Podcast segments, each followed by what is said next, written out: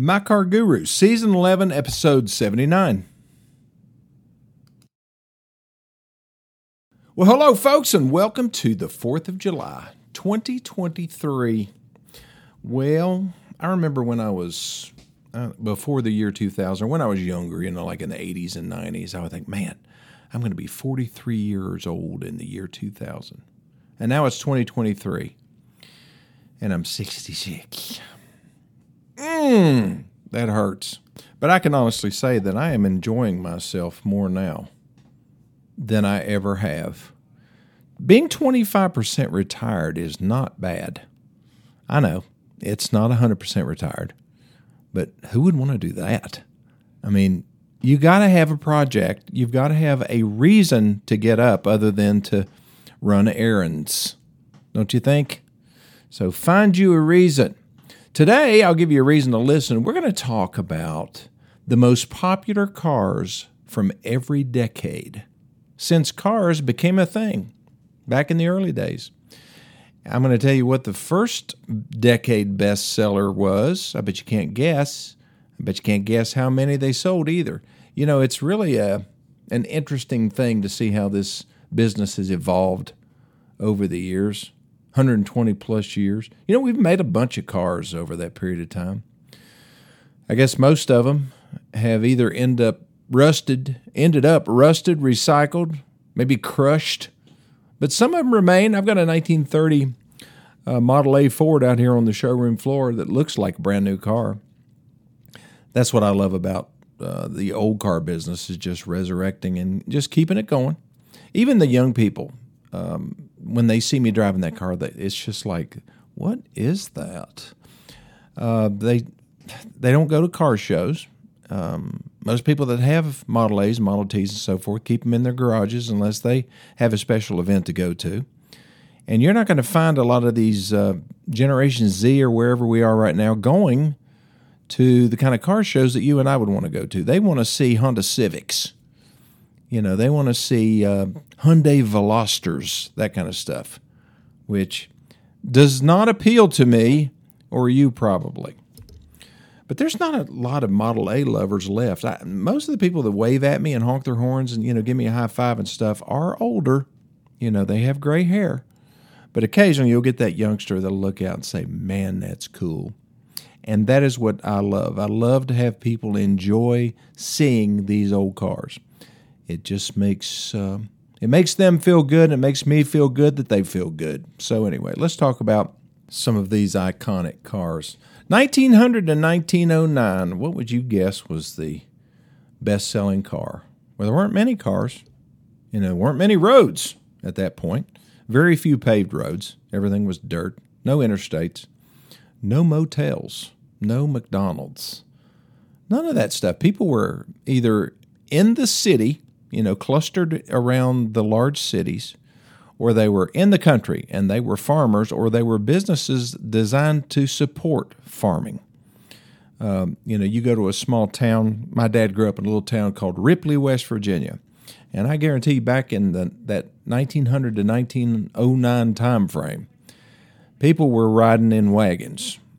If somebody drove through in a car, it was an event, and so there probably weren't any. You know, it was a, it was a different world back then for sure. Not necessarily a worse world, given all the stuff that we're going through right now. What was the best selling car back then? Well, it was the Oldsmobile Curved Dash.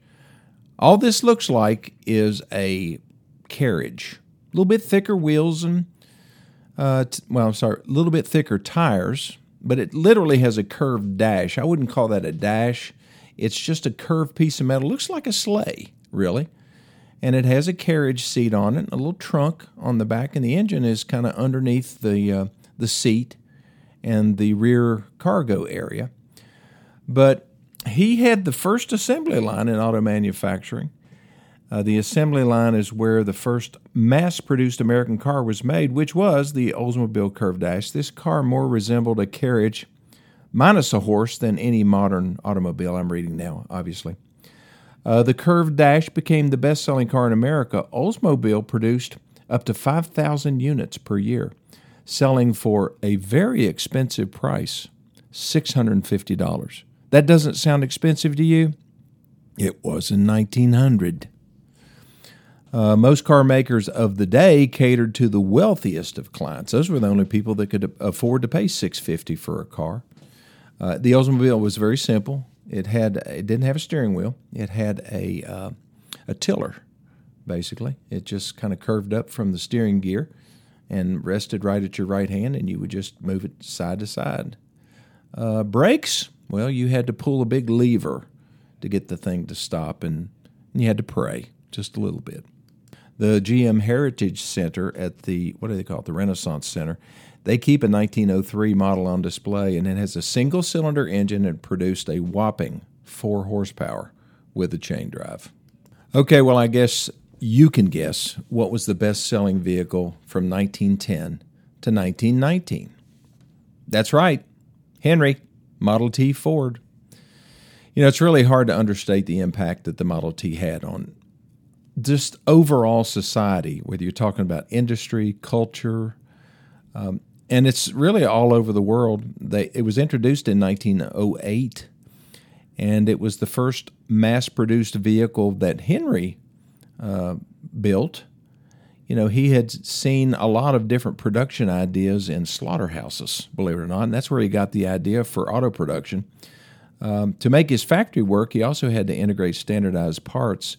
Previously, most cars and their parts were hand built, one at a time. And uh, the parts were custom fit to each car. Well, you can't do that if you're trying to do mass volumes like Henry was able to accomplish. But with the Model T, the parts were all mass produced to the same specifications so that they would fit on uh, all the cars the same.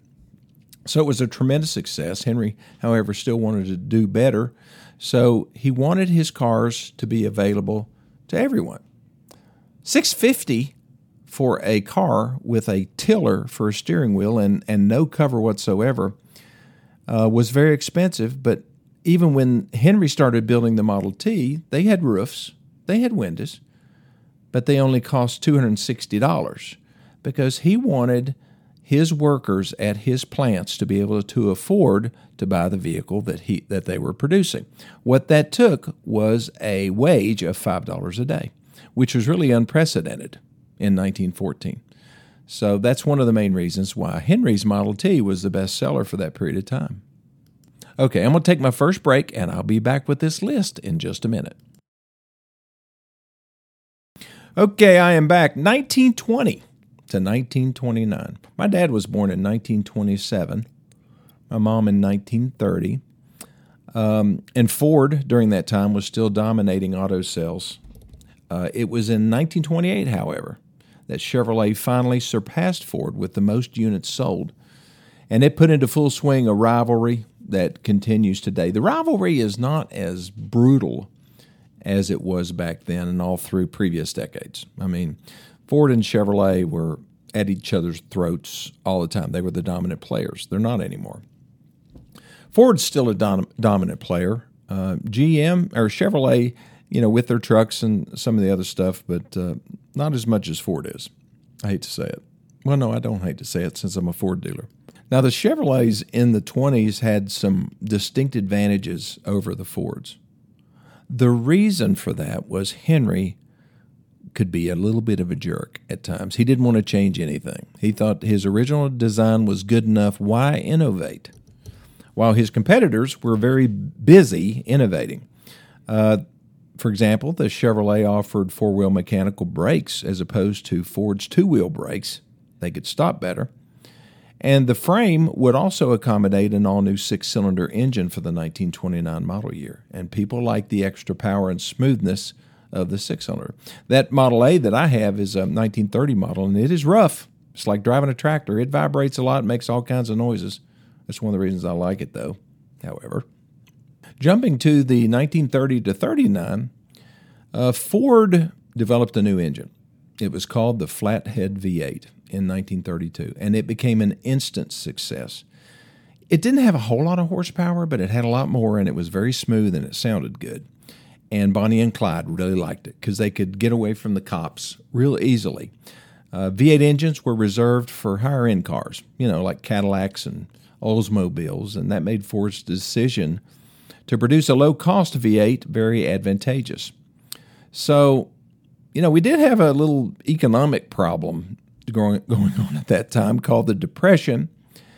So uh, it was funny, though, that despite the, the, those conditions, the Ford sold extremely well. These new Fords were popular for their high performance, uh, making them popular choices for uh, not only Bonnie and Clyde, but Don, or I'm sorry, John Dillinger really liked them.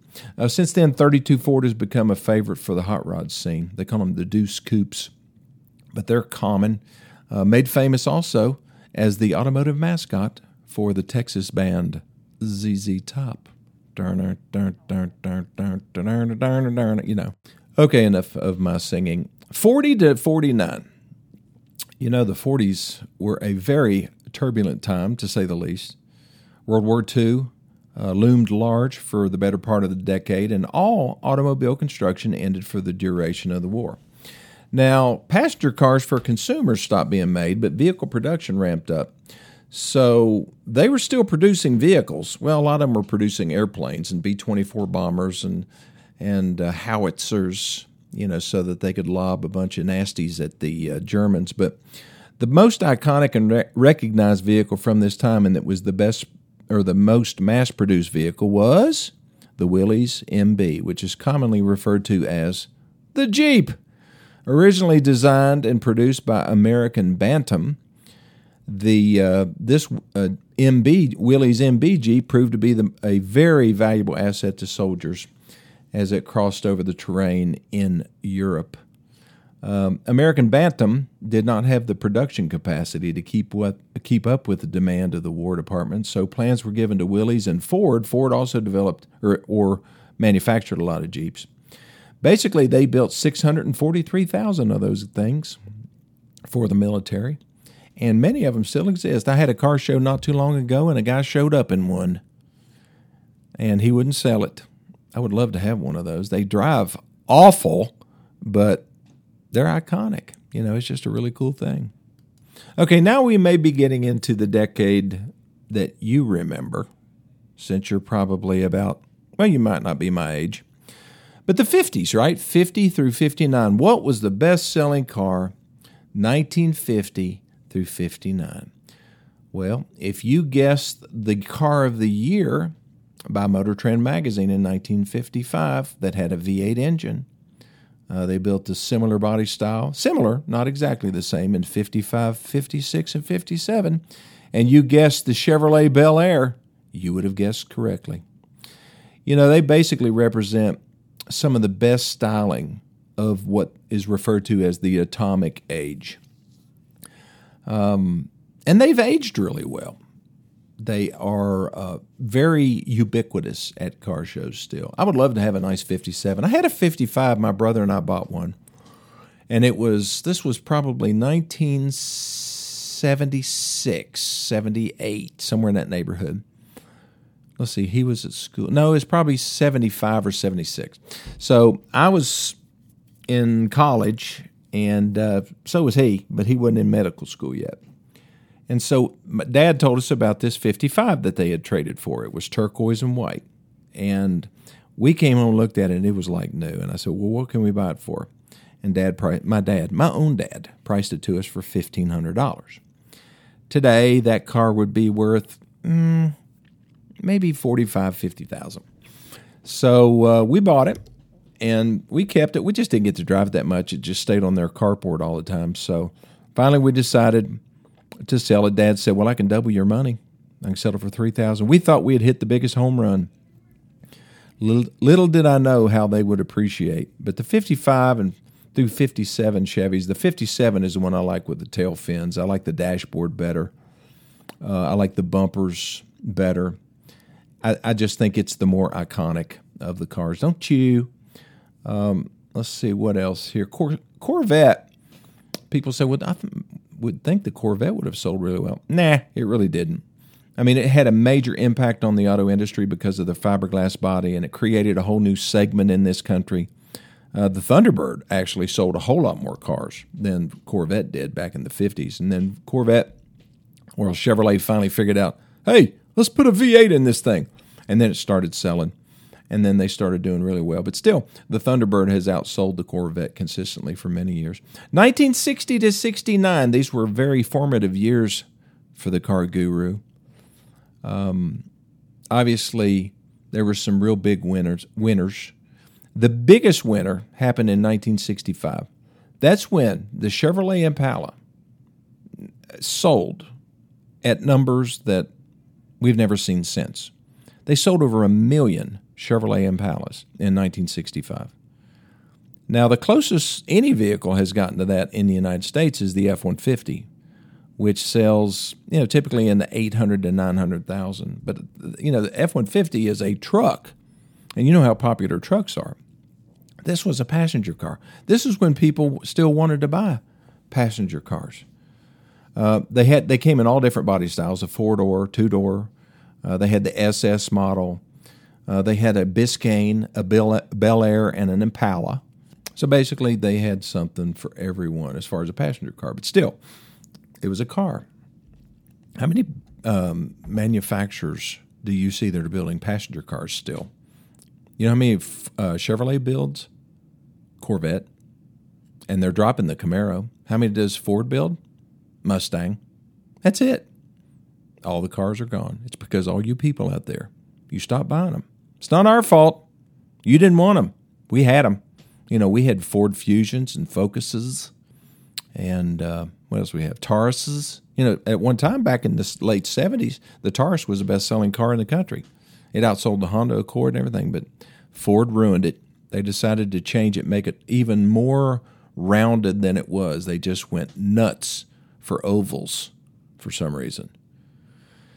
And that killed it because um, the Japanese had more sense. They, they started building Toyota Camrys and Honda Accords in a way that people just loved, and, and so that's what happened.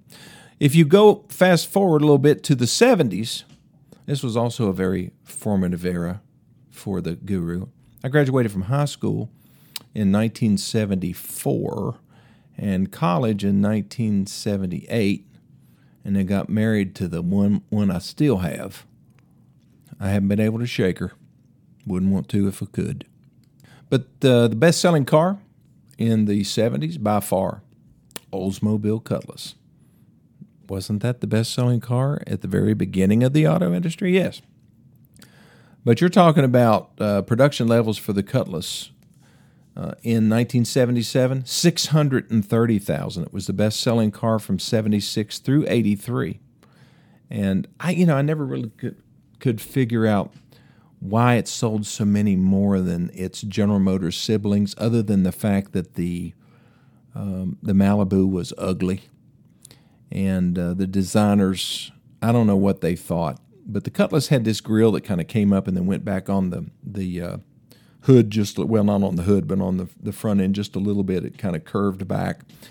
Uh, yeah they had little opera windows and puffy seats and the v8 engines did really good now when they did the big downsizing in 1977 everything went down a notch the full size cars went to mid-size the mid-size went to a little bit to not com well i guess that would would call it a compact they still sold because they kept a lot of the design cues that people had grown to appreciate so, uh, but the 80s came along. And when you look at 80 to 89, what was the best, sell- best selling car in the United States? No longer an American car Honda Accord.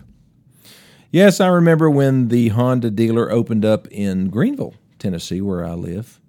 I didn't think those things would sell. They were too small looking. You know, looked like a, I mean, they even had a motorcycle engine, but that was early on.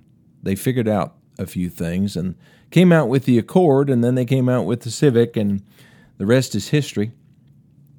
Uh, let's see, 1980. When was it they opened the motorcycle plant? Okay, Marysville, Ohio.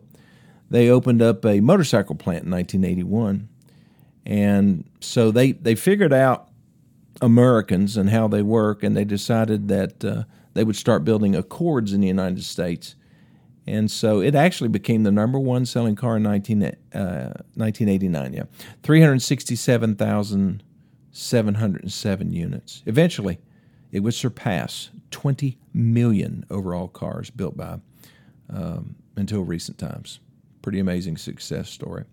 Uh, 1990, I, I, told you that uh, the Ford Taurus was the best selling car. It wasn't back in the 70s. 1990 through 1999, the Ford Taurus um, became the, the best selling vehicle. It actually came out in 1985. It stunned everybody.